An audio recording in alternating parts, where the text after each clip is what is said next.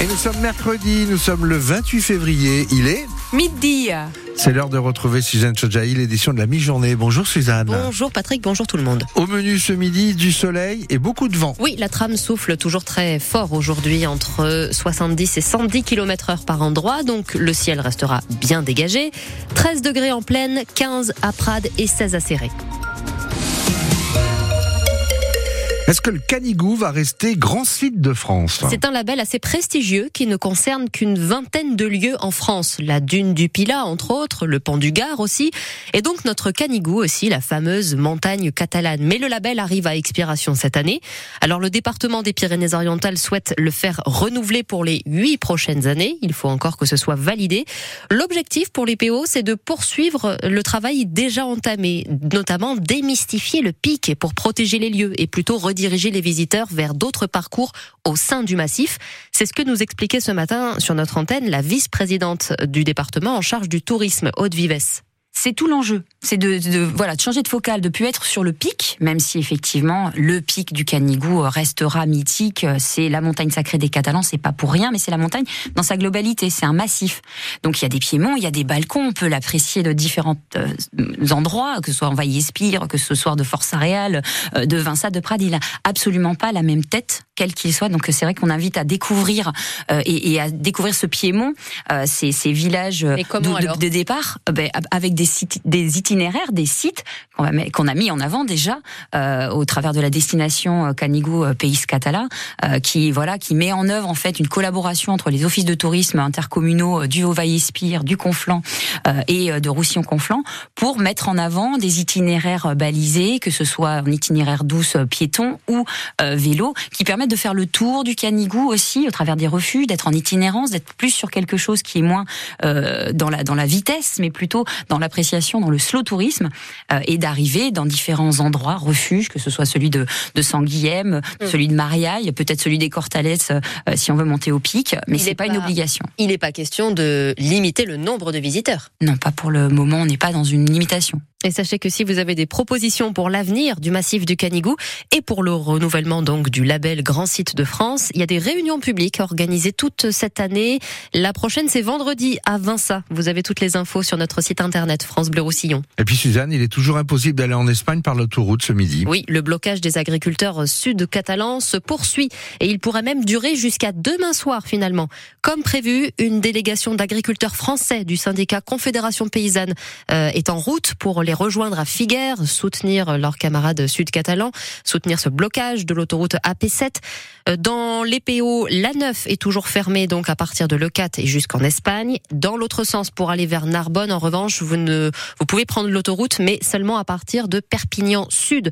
Je précise aussi que la départementale au col euh, d'Ar est toujours fermée, toujours en raison effectivement de cette mobilisation d'agriculteurs, avec euh, des tracteurs sur place et même un arbre couché sur la chaussée.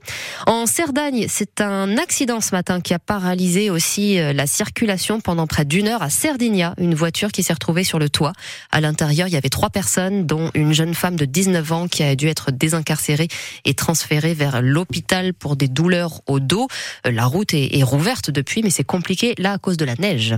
Alors on, continue de parler d'agriculture, Suzanne. Il y a aussi des terrains agricoles qui sont occupés de manière illégale. Ça s'appelle la cabanisation. Des gens qui achètent des terrains agricoles, des terrains non constructibles, et pourtant ces nouveaux propriétaires y installent des habitations ou des caravanes. Le phénomène prend de l'ampleur dans le département, surtout depuis le Covid. Et les Pyrénées-Orientales sont même le département le plus touché dans la région, selon la SAFER, l'organisme de régulation. Vous l'avez vous aussi constaté, Mélanie Juvet. Sur ce site de vente immobilière, les annonces explicites sont nombreuses. Par exemple, à Cléra, il est écrit sur l'annonce à vendre terrain agricole ou de loisirs pour vos soirées et week-ends.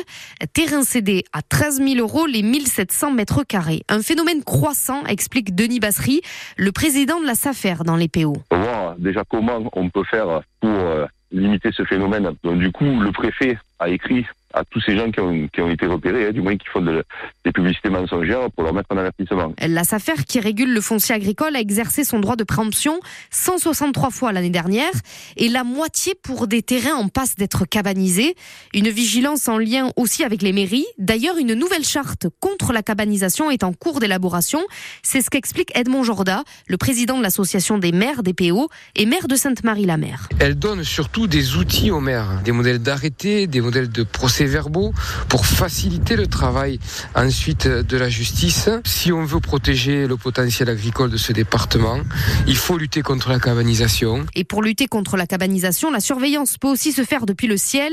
Selon nos informations, la DDTM, la Direction départementale des territoires et de la mer, s'est équipée d'un drone. Il pourra bientôt survoler les PO pour confirmer des soupçons de cabanisation. Sachez que si vous êtes un jour reconnu coupable de cabanisation, vous risquez jusqu'à 10 ans de prison. Dans deux heures, le rassemblement des enseignants devant l'inspection d'académie de Perpignan. Ils se retrouvent à 14 heures pour dénoncer la dernière carte scolaire avec les fermetures de classes annoncées. Et ils invitent aussi les parents d'élèves à les rejoindre. Imaginez, Suzanne, que vous n'ayez plus accès à vos chaînes de télé. C'est complètement inédit dans l'histoire de la télévision française. L'ARCOM, le gendarme de l'audiovisuel, lance aujourd'hui un appel à candidature pour renouveler 15 fréquences de la TNT. Parmi ces chaînes, il y a notamment celle du groupe Bolloré, les très controversés CNews et C8. Et il est tout à fait possible que ces chaînes perdent leur fréquence, Amélie Perrier.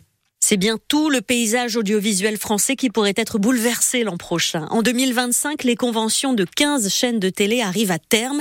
Cela va des chaînes d'infos continue, BFM, LCI et CNews, à Paris Première en passant par Gulli, préféré par les enfants.